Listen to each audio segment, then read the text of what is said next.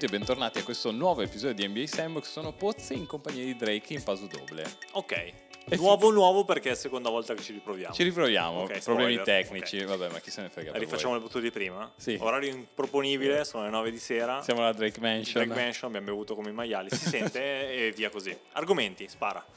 Allora, non la combinazione di Campari e Prosecco che fa Drake, che è un po' hardcore. Vabbè, raga, allora, la ricetta base per nostalgici è 50 di Campari, 50 di Prosecco, ghiaccio e via. E 50 mezzo litro. Di amore. Ok, perfetto. Allora, tolte le battute che abbiamo già fatto prima. Allora, di cosa parliamo oggi? Parliamo di... A parte davvero che è tardissimo, ci sono anche i ragazzi perché qui c'è il campo da calcio davanti, stiamo anche guardando, sta iniziando il main event. Ci sarebbero i CrossFit Games da commentare, ci sarebbe la Formula 1 da commentare, ci sono le Olimpiadi. Anche le Olimpiadi, volendo. Sto salendo. C'è il draft, sicuramente parliamo del draft. E poi ci sono le trade, okay. Quelle che si sono realizzate, tipo Westbrook, e poi c'è Simmons. Sigla. Simmons, tra l'altro, quale? Simmons non quello che non sa tirare i liberi, ma Simmons Ben. Ah, Ben, certo. Che è quello che non sa tirare i liberi. Che è lo stesso. È vabbè, sigla. Incredibile. Il mio gancio va dal cielo, Karim Abdul-Jabbar. Sono in fade away, in versione MJ. The Black Jesus, Haga Gay. La risposta tipo Iverson, se poni la domanda, per sempre, come Kobe e Gianna. The King come James, The Dream come Hakeem. Fratellevati, sono l'MVP. Il mio stile magico come Orlando, con Shaq e Penny, tipo Johnson. Va bene, ok. E dopo questo inizio sprint dovuto, diciamo, a questi difetti tecnici, questi software che... Funziona per adesso? Lo spero, okay. Lo spero, perché la terza volta sarebbe complicata. Sì, poi spacchiamo tutto veramente, come il rosmarino, così era il peperoncino che si è suicidato un attimo fa. Vabbè, sì. Stiamo parlando troppo dei cazzi nostri. No, esatto. Però Westbrook. Anche se, secondo me qualcuno vorrebbe, è incuriosito comunque, ma lo lasciamo lì, il peperoncino che si è suicidato. Cosa può essere successo? Rispondeteci alle domande. 10 euro avrete la risposta. Tanto ci sono anche delle domande poi. Sì? Te le faccio poi, degli ascoltatori. Incredibile. I sondaggi di Biscardi. Allora, partiamo dalla trade di Westbrook. Westbrook è andato da Washington a Los Angeles, sì. Lato Lakers, in cambio di Kuzma, KCP e Harrell. E sti cazzi. Come lo vedi? Allora, bene, noi l'abbiamo sempre detto, è inutile, allora andiamo dritto al punto. Se tu scambi questo tipo di giocatori... Mm.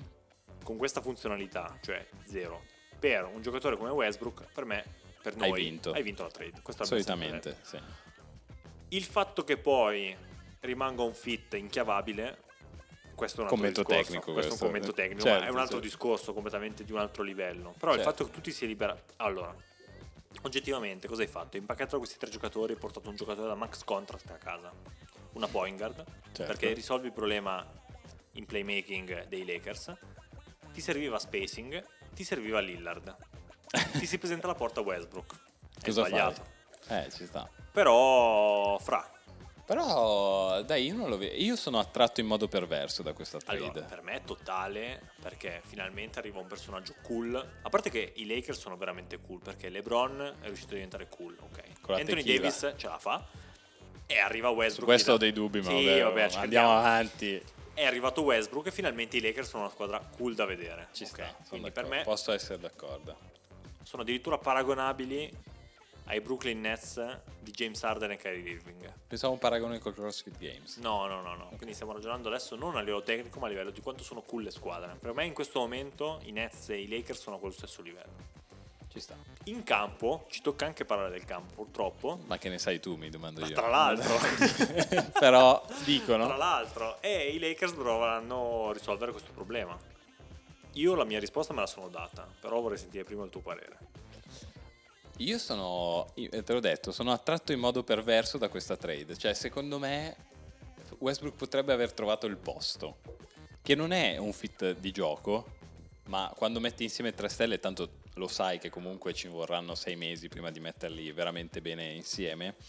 Però da una parte hai LeBron, che comunque è un giocatore tecnicamente forse più forte della Lega e sicuramente più esperto per far funzionare queste situazioni. Hai Anthony Davis, che comunque è un giocatore totale e finalmente può essere... Cosa c'è dopo? Beta? Alfa, beta? Gamma. Sei sicuro? Sì, di solito si dice così. Non ho fatto greco, però ho fatto lo scientifico io. Sì, ma, tranquillo, no, scientifico. Ok, vabbè, in effetti. Comunque, ma anche vada, saltiamo una lettera, secondo me. Quindi gamma. Quindi finalmente Anthony Davis può fare il gamma, neanche il beta. E secondo me quello è il suo ruolo, cioè tecnicamente lui si può adattare a chiunque, perché non ha bisogno, secondo me, dei tiratori al minimo contrattuale li trovi. Ti dico poi la mia anche qua, cioè, sui tiratori o su che non li trovi? Allora, mettiti nei se tu sei free agent, ok, Stefano Pozzati, tra l'altro bel pezzo di giocatore, bel pezzo di figo, ok, è free agent. Cioè non è più come 5 anni fa in cui dici minchia, o LeBron c'ha la squadra da completare, ci vado gratis. Certo. Zio il cazzo, nel senso ti faccio guarda anche il Bobby Portis di turno. Okay. Si è tolto dal contratto con Milwaukee. Okay. Certo. Perché può prendere altri soldi da altre parti, lui aveva 3 milioni di contratto. Se tu adesso vuoi andare ai Lakers, dato che hanno, adesso non sono le cifre giuste, però hanno mediamente 40 milioni per Westbrook, poi sono 44 perché ho studiato. Sì, sì, comunque ne hanno. Sì, sono a 130 se ne hanno 40 grosso modo, sì. Che sono 40 Davis, 40 LeBron e 40 Westbrook, ok? Quindi possono firmare a pacchetto di patatine e birra il free agent. Se tu sei free agent, se sei un free agent e tu pensi di essere determinante, ci pensi un attimo. Se sei il PJ Tucker di turno, se sei, che ne so, un tiratore di turno, gli dici cazzo, posso andare lì, posso andare a Brooklyn, posso andare a Milwaukee, tutte e tre squadre che teoricamente possono vincere. Cioè non è che LeBron mi garantisce l'accesso in finale come a Cleveland, dove il Kyle Korver andava a morire lì. Ci sta, però a supporto di questo, che è totalmente non basket, cioè quello che hai detto tu è basket, cioè posso decidere dove andare a giocare e dove sto meglio. Se io sono mercenario a fine carriera, se io ho raggiunto uno status NBA, sono Will Barton, mettiamo l'ipotesi, il giocatore prototipo è Will Barton, sì, no? Quelli da buyout. Drummond. Posso scegliere, posso vendermi al miglior offerente. Però io te la giro ancora e ti dico quanto sono cool i Lakers con Westbrook e LeBron.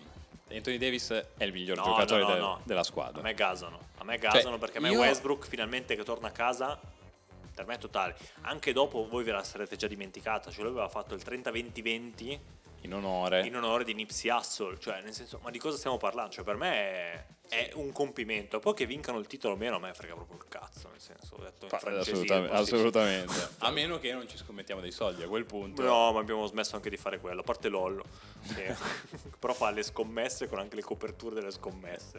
Vabbè, livello. Chiedere a lui per informazioni.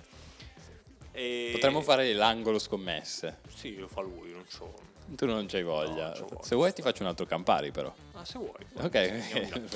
E però sì, hai ragione. Per me è... Secondo me in realtà i free agent saranno attratti perché mi ricordo anche Bradley Beal, giocatore ovviamente di talento, che diceva Westbrook comunque è il miglior compagno con cui abbia mai giocato. Cioè la nomea comunque di Westbrook è uno che tira mattoni, questo lo sanno tutti, che magari gioca anche un po' per le statistiche, questo ci può stare, però apprezzatissimo dai colleghi. E quindi, cioè, se poi hai anche LeBron lì, magari ti fa fare anche una comparsata in Space Jam 3. Totale. Ti dico invece la mia interpretazione tecnico-tattica in campo. Per me è utile, sarà fondamentale in regular season. Finalmente LeBron potrà giocare le sue 50 partite con una media di 27-28 minuti, voglio sperare. Quindi comunque diciamo le gioca 25 minuti, ok, ci sta. Con un altro trattore all around, certo, difesa e attacco, che ti porta avanti la partita e che è in grado di portarti avanti questa squadra di merda, perché sarà una squadra di merda in regular season. Te la porterà nei primi 4 posti, grazie a Dio. Può se essere. Davis sta bene, ovviamente, con tanti se, perché è riuscito a portare Washington comunque ai playoff giocando 6 mesi. I primi 6 mesi era fuori. Certo, sì. Per cui è in grado di fare quello che non sono stati in grado di fare Schröder e quelli prima di lui. Cioè Schröder era stato preso per togliere carico da LeBron. Sì, fallito. Ovviamente Schröder. Fallito, okay. Sì, ci sta. Secondo me, infatti, appunto, i giocatori che complementeranno i tre li trovano, su questo sono abbastanza sicuro. E poi in ottica playoff non ti frega, e sono d'accordo, cioè Westbrook non ti frega, però lì è un casino invece, no, perché se Westbrook ti porta avanti la carretta per 80 partite diglielo poi che fra i tiri non li prendi più, lì poi saranno cazzi di LeBron, però secondo me per 80 partite siamo sereni. Però quanto sono cool. No, beh, basta. Cioè, scusa, arrivano alla partita, uno con la bottiglia di tequila. Sì. Easy. L'altro arriva vestito come... Beh, l'altro adesso starà scrollando, cioè, gli shop online per vedere dove cazzo vestirsi. Vabbè, cioè, ci sta. E poi c'è Anthony Davis. Vabbè, che ce ne frega. Il problema di questi Lakers...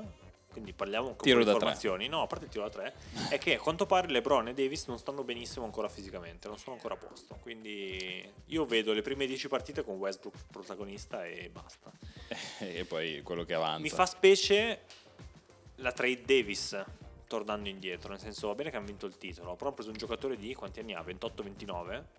Dovrebbe essere calibro MVP. Questo qua gioca una partita su tre. Quello è un problema. Quello è, te l'ho detto sempre. Tant'è vero che quando è arrivato ai Lakers io Fantabasket ci sono andato giù pesante, perché secondo me era quel momento. Cioè, se lui faceva l'annata da MVP, poi sapendo che nei playoff LeBron qualche partita te la vinceva, ti gestiva comunque lo spogliatoio, tutto quello che vuoi, però tu facevi la stagione da 30-15, sì. Cioè numeri roboanti. Non l'ha fatta secondo me tante volte anche per limiti fisici, tanti di testa, però quante volte è stato bene.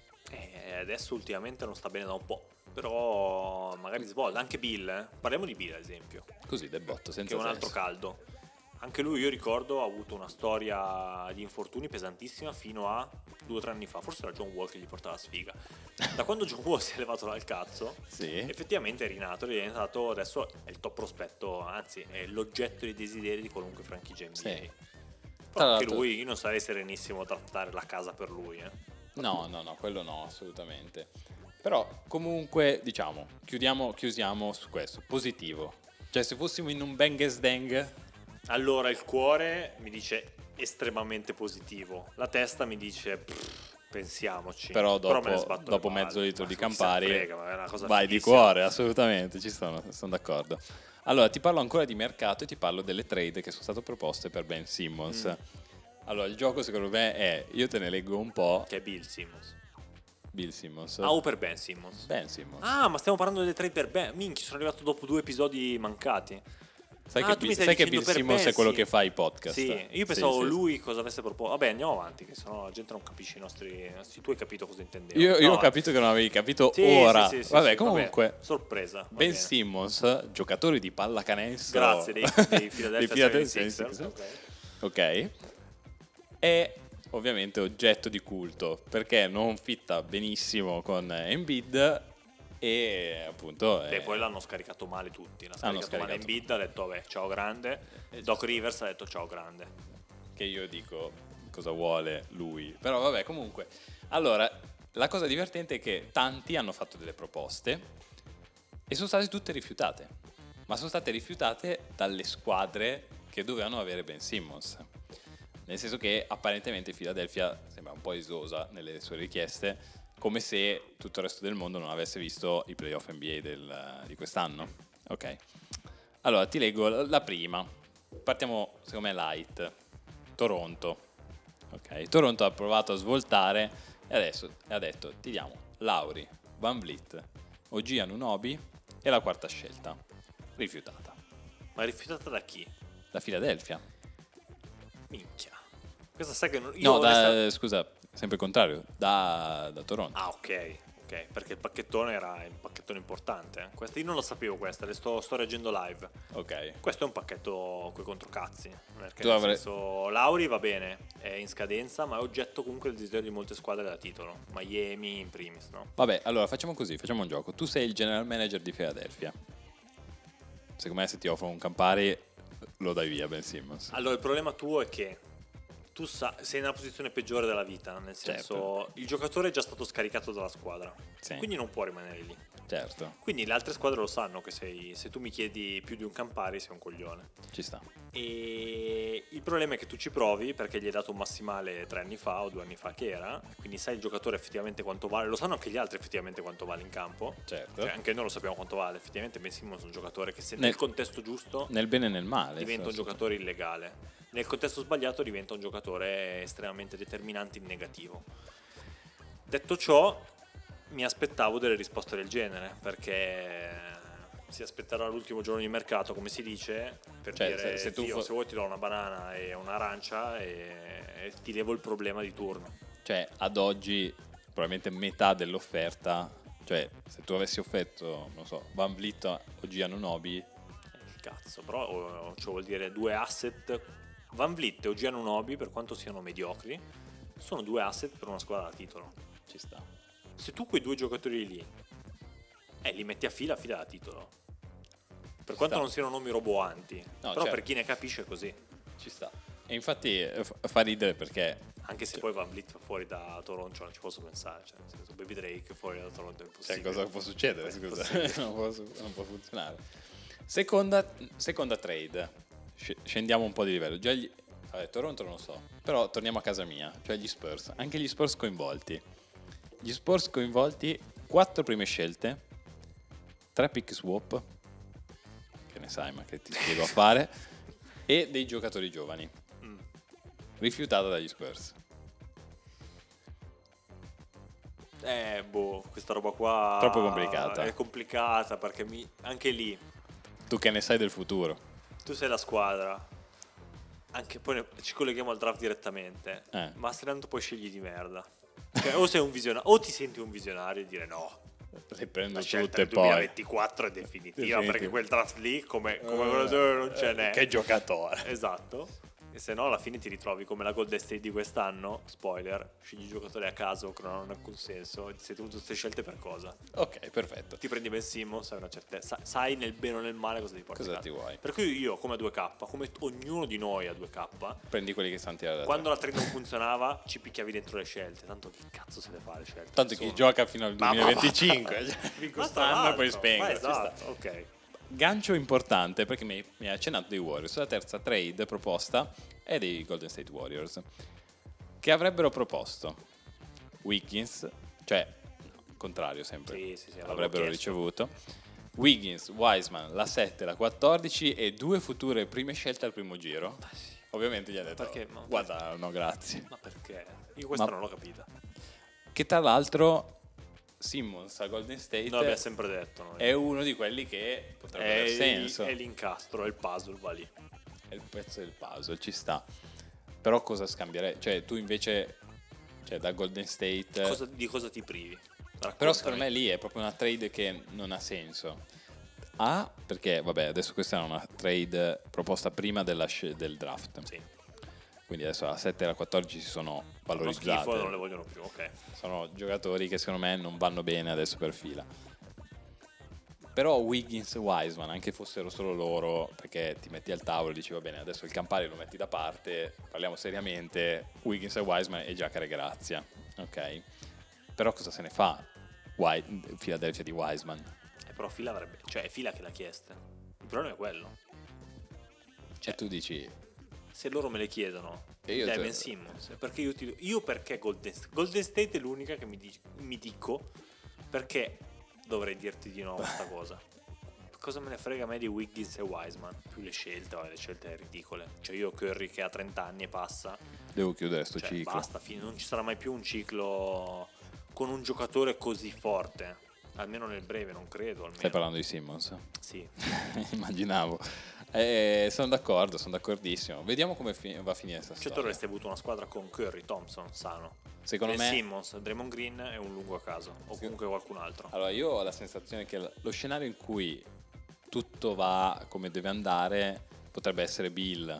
Cioè il giocatore, allora Fila ha bisogno di un tiratore, di un giocatore forte che non sia un'ala o qualcosa, no? Anche comunque Tobias Harris che comunque è lì, quindi devono prendere un play, una guardia, un playmaker.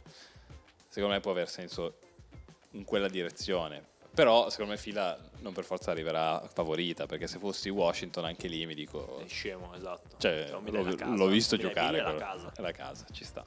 Ma parliamo di future scelte, dai, passiamo al draft. Bello, qua ne capiamo, qua abbiamo visto dei video, possiamo testimoniarlo. Sì. Non abbiamo fatto le storie anche su questo, ma davvero li abbiamo visti prima del Campari. Quindi adesso video del draft, Campari, e quello che dirai è il risultato di questa combinazione fantastica. Come pronosticato, Cade Cunningham è stata la prima scelta assoluta, è finita a Detroit, mentre la seconda Jalen Green è finita a Houston e Evan Mobley è finito ai Cleveland Cavaliers. Ok. Sacks, che è l'unico giocatore di livello secondo noi, è finito alla quinta. Sono d'accordo. Allora, quello io l'ho detto presentandomi a Drake, che 2 ore fa non sapeva quasi neanche che ci fosse stato il draft, che il mio uomo è Jalen Suggs. Perché? Anche solo perché non so chi, forse Kevin O'Connor di The Ringer o qualcosa che ho letto in giro, lo paragona a Brandon Roy, che personalmente è uno dei giocatori che ho amato nella storia, e quindi già che sia paragonato, per me lui è il candidato. Cioè lui è il mio rookie dell'anno, il giocatore preferito, il mio Luka Doncic, la stella polare. Ok. Però parliamo anche degli altri. Come ti è sembrato questo draft? Allora, l'importanza di Cunningham, in realtà avevo studiacchiato prima del draft, no? Bravo. Poi durante il draft me ne sono dimenticato. Perfetto. E poi ho recuperato adesso. Dante Cunningham l'ho peso, lo voglio pesare sull'offerta rifiutata dai Pistons. Ok. Presentata da Oklahoma. Oklahoma gli aveva presentato SGA più un pacco di scelte. Tutte, in effetti ne ha tutte. Però già solo dagli SGA, che è il futuro della franchigia, che è un giocatore riconosciuto universalmente come uno dei più talentuosi under 25, quanti cazzi anni ha? Sicuramente sotto 25. Comunque giovane, ok. Rifiutare un giocatore certo, più delle scelte, per un rookie incerto, mi fa dire, sarà ben buono questo? Sarà ben buono. Esatto, posso sperare. Assolutamente. Detto ciò, abbiamo scorso il rookie, cioè il roster di Detroit. Cosa stavamo guardando? È inchiavabile. Cioè, altro termine tecnico. E sti cazzi, inutile. Bel momento quando mi hai spiegato. Come si chiama Stewart di nome? Lo sapevo. Prima del campare lo sapevo. Isaiah Stewart. Non sapevo neanche che si chiamasse così. Ma perché io li sfoglio per il fantabasket, per cui raschio il pattume. Ovviamente perché Ricky mi pialla ogni fantabasket, per cui io devo raschiare. Ci sta. No, beh, però c'è Jerami Grant a Detroit. C'è Jerami Grant. La coppia sarebbe Jerami Grant con Dante Cunningham, che è, da quello che abbiamo capito, dalla piccola che può giocare anche in play, giusto? Un po' la Ben Simmons, però più talentuoso perché tira. Dovrebbe. Sì, anche quindi il classico play che va di moda, tornando alla Magic Johnson, quindi oversized, che guarda sopra i difensori e gioca. E può anche attaccare, ok? Ormai va di moda. Allora, quello che mi rincuora di Cunningham è che era la prima scelta unanime. Sì, solitamente qui non potevi sbagliare. Solitamente quando è così, comunque il giocatore scarso non è. Quindi... Cioè, perché sarebbe veramente un abbaglio devastante. Quindi o si fa male, quindi problemi di ginocchia, quello non puoi prevedere, ci sta. Quindi su di lui non ho tanti dubbi, ho veramente tanti dubbi su dove sia finito. E tra l'altro ti lancio questa domanda, perché ci stavo riflettendo, neanche che Detroit fa schifo, perché solitamente il draft nell'NBA funziona così ed è anche bello per questo. Cioè, squadra fa schifo, riparti, prendi Jerami Grant, discreto giocatore, ci prendi la prima scelta molto forte, inizi a mettere insieme i pezzi e tra un po' sei playoff. Ok, perfetto. Ma in un basket che sta nell'NBA, neanche il basket, l'NBA che sta cambiando e sta andando verso la free agency. Cioè, adesso davvero se 3 free agent si mettono d'accordo e quest'anno non so, Chris Paul rifirma in un posto, Kawhi lo raggiunge e un terzo era già lì, quella squadra è automaticamente candidata, se non ha il titolo, a far bene. Sì. Il ruolo di scegliere bene al draft qual è? Se tu sei ormai cambia, è brutto da dire, c'è abbastanza una gerarchia come piazze, quindi se tu sei una piazza figa, c'è Detroit, New York è l'unico pezzo che mi manca per confermare questa teoria. Ok. Cioè, New York è impossibile che non sia attrattiva per i free agent, questa cosa non la capisco. Lì forse perché la dirigenza è veramente terrificante. Ok. Detto ciò, comunque, Los Angeles, Miami, New York, palo, lato Brooklyn. Sta. E queste squadre qua, cioè, ripartono perché effettivamente, come dici tu, ci sono gli amici, siamo io e te, diciamo andiamo a vivere a Miami. sì, ok, perché no? Ci danno un pacco di soldi, abbiamo la casa, ok, andiamo. Ci sta. Detroit. Milwaukee, per fare il caso più emblematico degli ultimi mesi, delle ultime settimane, è Milwaukee. Per ripartire tu devi pescare, effettivamente devi avere il culo di avere la prima scelta o tra le prime scelte, e pescare il rookie generazionale, quindi è banale questa cosa. Quindi per cui tecnicamente, se peschi Giannis di turno ti va bene, se peschi Doncic di turno ti va bene, Dante Cunningham si spera sia così. L'unica speranza di Detroit per ripartire è che Dante Cunningham sia illegale. Sì. Ma illegale anche Zion Williamson si diceva fosse illegale, però illegale trascinatore, mettiamola così, perché ci vogliono due componenti, tecnica e mentale di approccio e di carisma. Ci sta. Vogliamo passare agli altri? Passiamo agli altri. Ok, allora, raccontami gli altri. Allora, Houston ha pescato la seconda. Non so chi sia, un attaccante, Jalen Green, una guardiola discutibile secondo me, perché insieme a Kuminga, scelto da Golden State, è passato dalla G League. Questa cosa ancora, secondo me, quello è il punto che davvero crea incertezza, perché secondo me non sai ancora valutarlo. Allora, lo valutano bene al momento perché dicono no, ha giocato con dei giocatori professionisti, in realtà giocatori professionisti scartati. Sì, che però è la stessa cosa che vale per l'Eurolega. Dai, in Eurolega le Olimpiadi ne sono testimoni. Il basket europeo oggettivamente, mi spiace, non sono io quello che deve spezzare le arance, come diciamo noi, verso il basket europeo, però il basket europeo ha una certa caratura.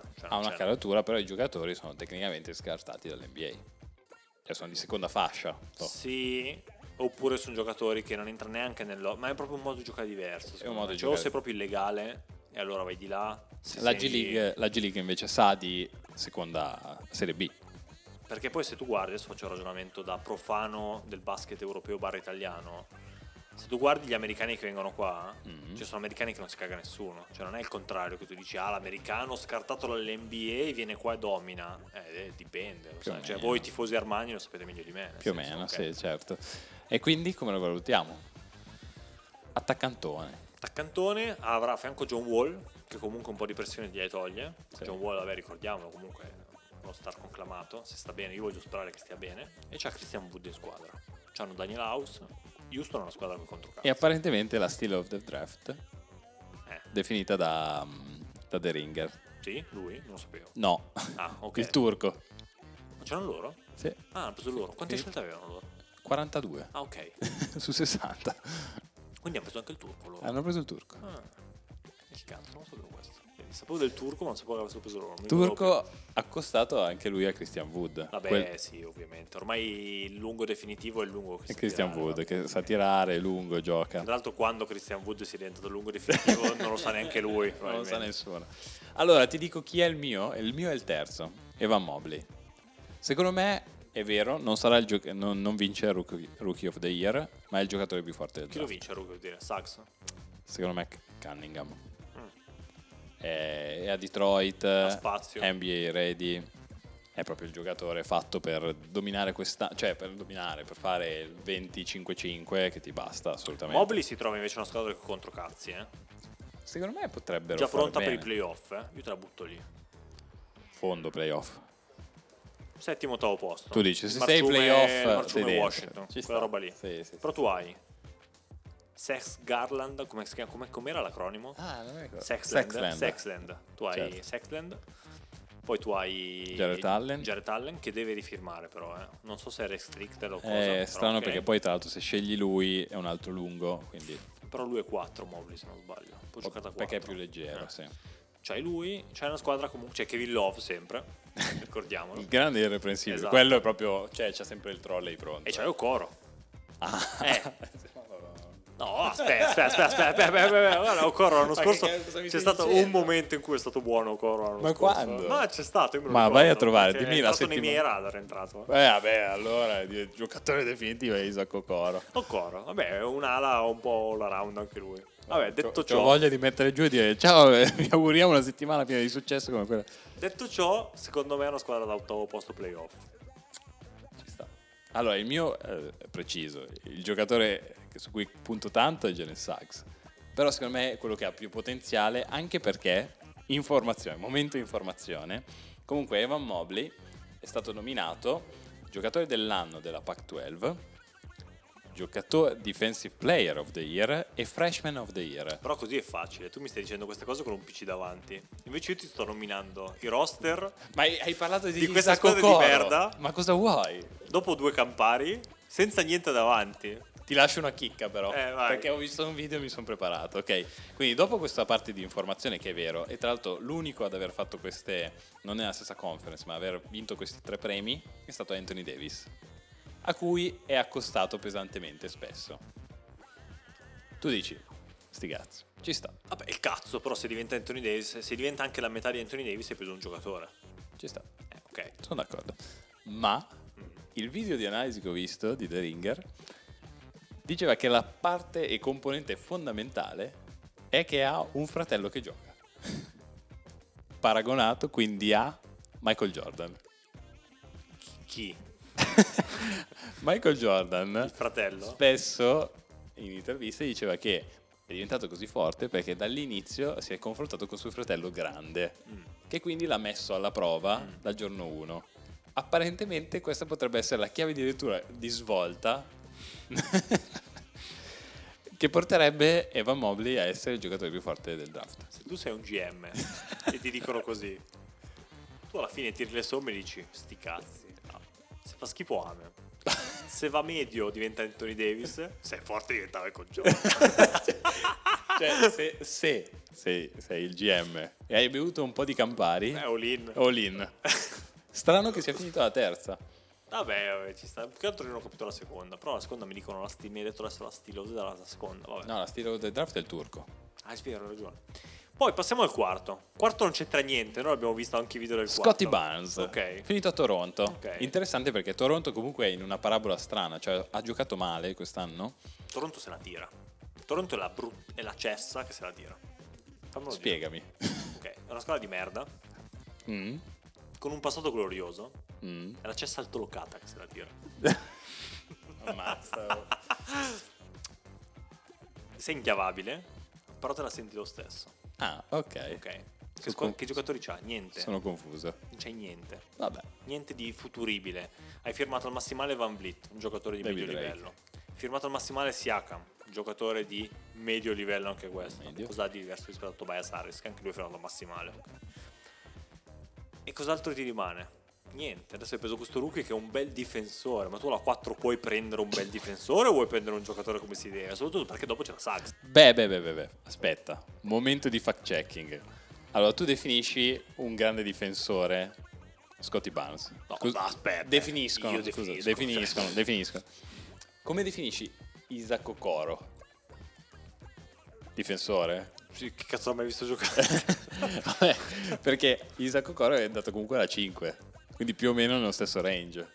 Allora, e prima me lo definivi come giocatore definitivo. No, definitivo, ti ho detto un buon giocatore da... No, che cazzo conosci Isaac Okoro? No, vabbè, no, ok, così no. Comunque. Però, se tu mi metti Isaac Okoro... Allora, aspetta, tu sei Cleveland, sì. Mi sbagli anche la scelta e chi se ne frega, tanto l'anno prossimo ne è un'altra, infatti ne hanno avuto un'altra adesso. Ci sta. Se tu sei Toronto, squadra di 2 anni fa campione NBA... Sì.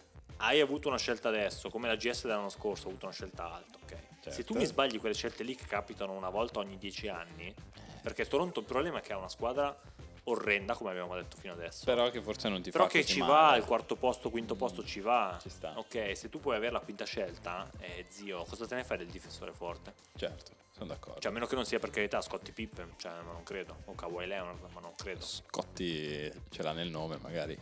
Dicono. È vero. Io fossi un general manager dopo 2 Campari direi assolutamente uguale. Allora, altri giocatori da notare.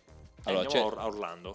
Finiamo Orlando. Orlando che ha preso il fratello di Mo Wagner. Sì, Franz Ferdinand. Sì, poi c'è Sachs prima. Okay. Ma io mi sono già speso. Tu vuoi salire sul carro? Ma ho visto 2 minuti di likes, per me è il giocatore definitivo.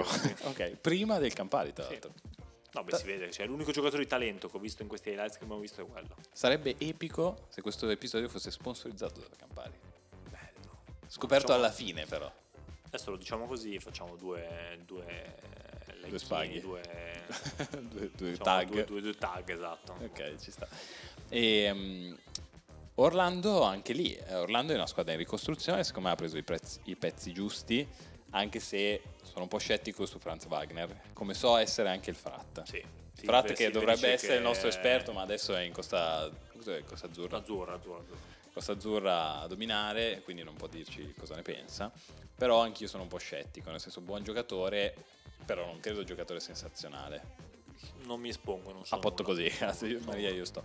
Però è una squadra che ha un fondamento, quello per ripartire. Secondo me. Solo se è est. Ci sta. Altri giocatori, secondo me, quindi bene, faranno male anche l'anno prossimo e ci si rivede tra 2 o 3 anni. Wow, così proprio? Sì, sereni. A meno che, appunto, Jonathan Isaac che torna. Jonathan Isaac anche lì, spacchiamo un attimo lo specchiettino. Giocatore anche lui definitivo. Il problema è che quei giocatori lì estremamente fisici, quando si rompono, cioè, perché non è che sa, dice forza tirare da 3, sti cazzi. Klay Thompson si è rotto 2 volte, dice vabbè, da 3 saprà tirarlo, che non si è rotto la mano. Ci sta. Taglio la testa al toro. Vai. Che non sei tu. Okay. Guarderai mai una partita di Orlando l'anno prossimo? Beh, difficile. Ok, andiamo avanti. Altri giocatori del draft, fratello di Mitchell. Che ti ha gasato. Giocatore pronto. E secondo me questo ci dà solo lo slancio per parlare di cosa hanno fatto i Golden State Warriors. Buona, perché, questa buona, serviva lì. Perché parlando così serviva. Perché, allora, fratello di Mitchell, giocatore onesto, ovviamente che ricorda molto il fratello più famoso, è sceso un po' nelle graduatorie, è finita nella dimenticabilissima Sacramento, perché comunque già 22enne. E quindi nelle logiche del draft tendenzialmente prendi il 19enne, così tra 3 anni è già più avanti di quello che è. Però vuol dire prendere un giocatore pronto, che già può contribuire. Per Sacramento ancora, chi se ne frega. Sì, tra l'altro... Ma per farti vedere che so solo le cose, cioè per farti vedere che so i costi. Cioè Sacramento c'ha Darren Fox, Haliburton, c'ha Badil, dico, te ne so. 3 per ora. Io però dico un backcourt già carico, pieno, carico, cazzo ne prendi un altro. Ci sta, okay, secondo me finisce lì, assolutamente. Ma non mi sorprende che Sacramento abbia scelto male. Sì. Detto questo, chi se ne frega, però è una scelta diversa rispetto a quello che hanno fatto i Golden State Warriors, che hanno preso Kuminga e Moody, giocatori dal potenziale credo più atletico e fisico che non tecnico, e sicuramente non pronti oggi, cioè molto più simili a James Wiseman che non al Devion Mitchell, che può contribuire domani, e secondo la nostra lettura sarebbe la destinazione, cioè la direzione più che altro. L'unica soluzione che ti do a questo quesito, che spero sia apparente, è che loro hanno preso una linea temporale univoca, quindi Wiseman più questi due, che non mi ricordo neanche più come cavolo si chiamino, okay, da poter scambiare. Te lo direi, dicono, non fossi io. Io ti do praticamente io ti vendo uno starter pack, certo, per il 2025. Buona. E tu mi dai uno Bradley Beal di turno, un Kevin Love. Ok. Comunque io ti do uno starter pack pronto, già finito. Io ti do le mie scelte che si compongono anche bene, voglio sperare, giuro non so di cosa sto parlando, non so questi giocatori che hanno preso quest'anno che ruolo siano neanche. Però io ti do 3 giocatori che vanno a fittare perfettamente tra di loro fra 3 anni. Se tu sei la Washington di turno, ci pensi. Te l'ho detto anch'io e sono d'accordo, ma soprattutto avrei fatto un lavoro di intelligence per andare a capire, non so, la Washington di turno, sì, che ha Bill, o Philadelphia, se mi interessa Simmons. Avrei fatto un lavoro di intelligence per capire quali erano i rookie a cui puntavano. Ah, ti piace Kuminga? Ah, ti piace Moody? È incredibile, li ho presi. E così discutiamo, Wiggins non ti piace, ok, però gli altri 2 ti piacciono, Wiseman fidati che è forte. Stiamo andando lì. E ci sta. Stanno caricando da 3 anni. Io voglio sperare che sia così, perché sennò veramente butti via gli anni di Curry, ce li hai finiti, sennò non c'è. Poi, detto questo, comunque tu hai giocatori forti come Curry, Thompson, sperabilmente l'anno prossimo, e Green. Ma cosa fai? Speri che i giovani forti... Cioè, speri in un apocalisse stile Milwaukee, esplodano, nel senso che arrivo in finale perché si spaccano tutti, così direbbe Silve. Ci sta, ci sta, niente da dire. È l'unico modo per cui Curry possa arrivare in finale, è che si spacchino tutte le squadre ovest, che Doncic si rompa il crociato e che LeBron però i Lakers di quest'anno, che non avevano Westbrook però avevano tutti gli altri, hanno battuto i Warriors di quest'anno senza Thompson per un tiro di LeBron, quindi va, vediamo, ne discutiamo.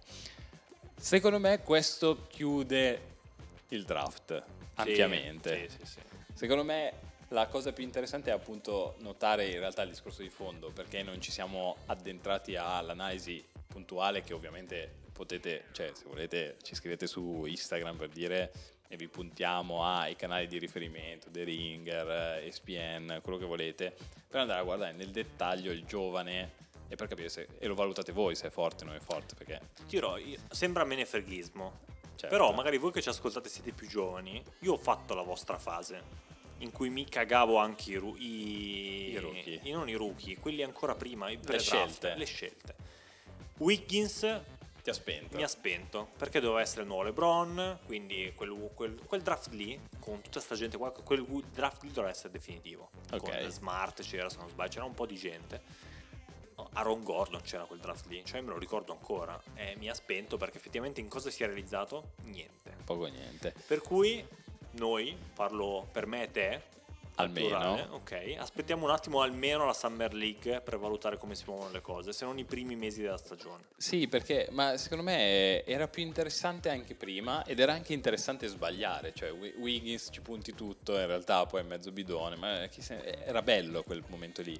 Però è vero che sono cambiate proprio le dinamiche, cioè il fatto che le stelle dopo 7 anni, quando scadono i contrattoni, il Supermax non ha più molto senso, è vero che guadagni tanto, ma se vai a Los Angeles, fai il contratto con la birreria di Los Angeles, ti dà il doppio. Ovviamente ha cambiato le dinamiche e quindi, ok, è giusto, riflettavamo prima. Però una squadra come Atlanta, appunto, le squadre che hanno un mercato piccolo sicuramente devono puntare sul draft, quindi ci sta appassionarsi, però secondo me poi per quello che guardiamo noi, e per quindi chi vince alla fine, secondo me sei troppo indietro, cioè ci rivediamo tra 7 anni. No, ma è come giocare a 2K, ormai per noi è come giocare a 2K, cioè non te ne frega niente di quello che sarà il 2020. Cioè è carino dire, ok, Antetokounmpo, io ho un aneddoto, Antetokounmpo mi ricordo uno dei nostri amici, passato Valentino Rossi, uno dei nostri amici al campetto, mi ricordo, mi aveva detto, Ale mi aveva detto, oh, compravano gli Antetokounmpo che ha un nome strano, ok, questa cosa me la ricordo, ok. Sì, è l'aneddoto carino, però ormai, cioè, che cazzo c'ha voglia aspettare 5 anni che esploda il giocatore? Anche perché poi ti cambia squadra e è una maglietta da buttare. Ma esatto. Va bene, dai, chiudiamo l'episodio con il resto. Oh, finalmente. Olimpiadi. Bello. Allora, iniziamo da... oggi è il giorno. Che bello. Come ci è stato detto nelle domande che abbiamo richiesto su Instagram, che non è una domanda, in effetti, più o meno. Quanto è bello essere italiani oggi. Vabbè, io stavo bene anche ieri comunque. Vabbè, perché tu stai da Dio, che t'ammazzo. Detto ciò, allora, Jimbo Tamberi ha vinto l'oro. Tra l'altro Jimbo Tamberi sta un po' sul cazzo sui social. Ma che ne sai tu? Lo so perché io vivo i social. Sta un po' sul cazzo perché lui era uscito con delle dichiarazioni un po' infelici per la faccenda Alex Schwartz, che poi è stato assolto, ma lui non si è mai scusato. Quindi questa cosa ai social che non dimenticano non è mai passata. Ok. Detto ciò, a noi frega un cazzo, ha vinto l'oro, bellissimo, bel momento, ha fatto dei salti della Madonna, c'aveva il gesto carino, che aveva già visto bellissimo, il gesto, bello, il gesto di Rio.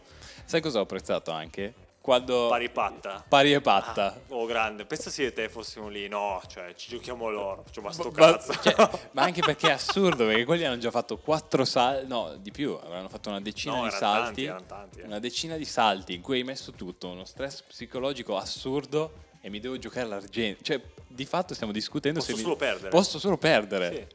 E infatti ho apprezzato il statutore del Qatar, cioè non ha neanche dubitato, ha lasciato parlare l'ufficiale di gara. Oro, tutte e due, a posto così, grazie. Quello, scusa, grandissimo, tutte e due, grandissimi, boh, a posto così. Che tra l'altro aveva gli stessi occhiali di Reggie Jackson. Hai notato? Sarà per quello che ha vinto. Sì, sicuramente, fa molto bene. Vabbè, invece, Jacobs, siamo campioni incredibilmente di 100 metri. Aspetta, prima eravamo felici perché avevamo fatto la prima finale dei 100 metri. Allora, 2 ore dopo ero in piscina e siamo stati campioni. Allora, per me è stato un triplo Tolup, davvero, perché sono passato da pensare che l'unico che concorreva per i 100 metri fosse Tortu. Sì.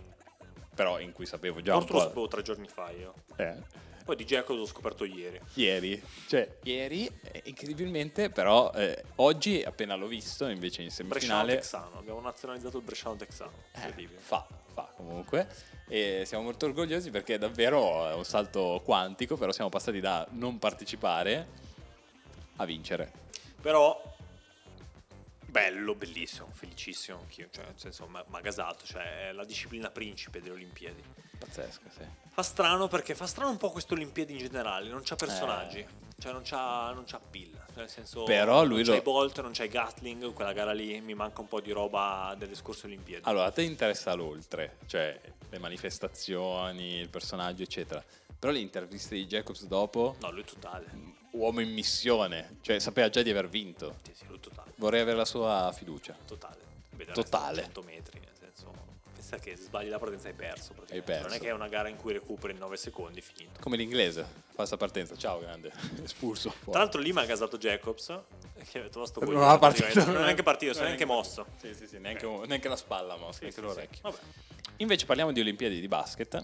Questa è la parentesi doverosa, perché siamo molto fieri di questi risultati, anche perché ieri sera avevamo 2 ore, adesso ne abbiamo il doppio, mettili lì, 10 esatto. minuti abbiamo raddoppiato. E quindi quanto è bello però che Tamberi guardava la gara Jefferson, che ha finito su di lui, cioè, quella roba lì mi ha casato, che il primo abbraccio dato Tamberi, quella roba lì mi ha casato un macello. Ma anche quando si sono parlati sotto la bandiera tricolore, quello è stato un bel momento. Bello. Molto bello. Però vorrei essere Tamberi, non Jacobs, perché Tamberi aveva già vinto, quindi si guardava la gara e sti cazzi, vince o no, io se vince meglio, comunque ho vinto io. L'altro ho apprezzato ovviamente riflettori puntati su di loro, che Tamberi gli ha chiesto cosa facciamo stasera, cioè già bello proiettato, ovviamente. Sì, che cazzo fa il fenomeno, ha chiesto di sposarsi alla tipa prima di partire per le Olimpiadi. Invece, tornando al basket, Doncic potrebbe... Quanto ti è piaciuto che abbia festeggiato la vittoria, una delle vittorie, non mi ricordo quale, con un festino di vodka e carte con la nazionale spagnola di basket. Mi sembra femminile. Non con il Bacca e esatto. Certo, mi sembra lui è Dio. Mi sembra Dio. Sì, un po' forte, immagino, anche per chi lui forse, è il capo. Forse è il capo. Adesso è chief in comando proprio. Tutto ciò l'abbiamo schivato. Non abbiamo pescato meglio, nel senso, i quarti, ti illustri i quarti. Momento in formazione, perché sono l'uomo col computer. Bravo. Okay. Allora, Italia-Francia, abbiamo pescato la Francia. Martedì alle 10:20, te lo dico senza PC. Assolutamente. Stati Uniti, Spagna. Chi cazzo lavora martedì alle 10:20 e la prima di Ferragosto? Cioè, potrebbero mettere i maxi schermi in piazza. Stati Uniti hanno beccato la Spagna. A che ora? 3 di mattina? No. 4? No. 6:40. Non lo sapevo allora. Però ce n'è una alle 3 di mattino. Perché sapevo che ce n'era una alle 3. Che è il main event, ovviamente. Luka Doncic contro la Germania. Perché io non guardo nessuno. Vabbè, ma quello non è il main event, è la rulla, easy. La rulla? Vabbè, dai, sì. Scarogna, vuoi portare Scarogna? No. E poi Australia-Argentina. Alle più comode 2 del pomeriggio. Che cazzo la guarda? Nessuno. Okay. Anche se non lavora nessuno. Ma però in ogni caso. Però quello non la guarda nessuno. Piscina. Come siamo cascati con la Francia? Male. La vedi male?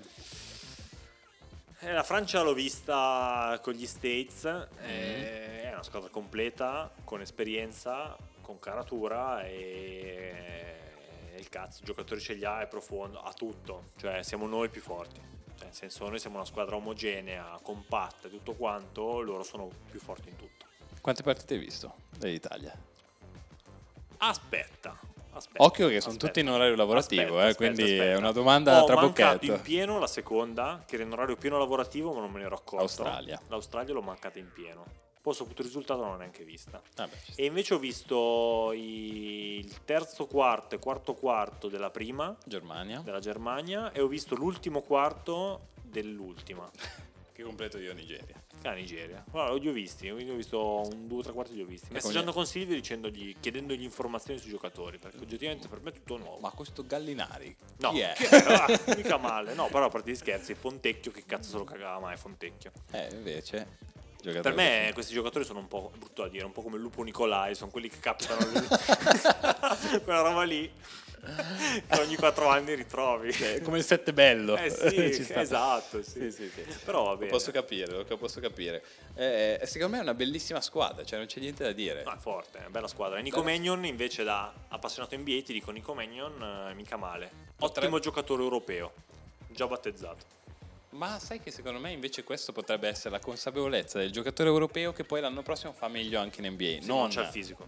Sì, vabbè, non deve giocare, non è Steph Curry. C'hanno già. Però, sì, è vero. C'hanno letteralmente già. Però finisce l'Olimpia Milano fra 5 anni. Pendolino, sì. Pendolino, eccoci qua. Dai, io ci voglio credere, anche se la partita con l'Australia mi ha fatto vedere che soffriamo un po' la presenza fisica.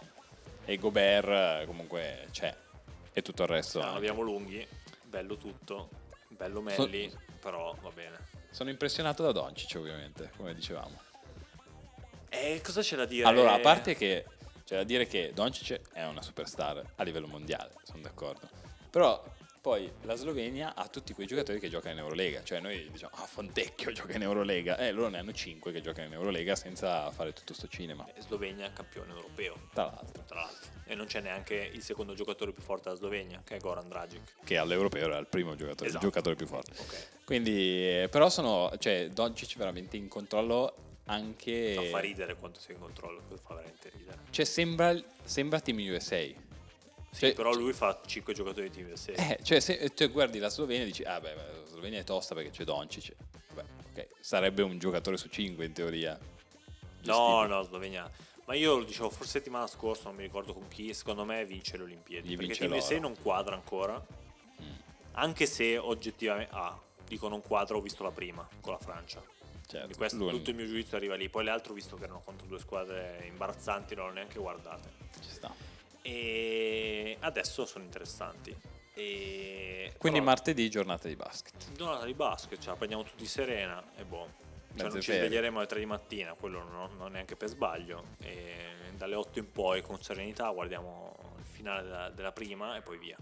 Ok, ci sta. Dobbiamo chiudere, ma prima di chiudere dobbiamo passare da due sport che ci sono cari. Sì. Allora, ti lascio un momento di CrossFit Games che ho guardato per la prima volta. E tra l'altro a cui mi stai sottraendo in questo momento.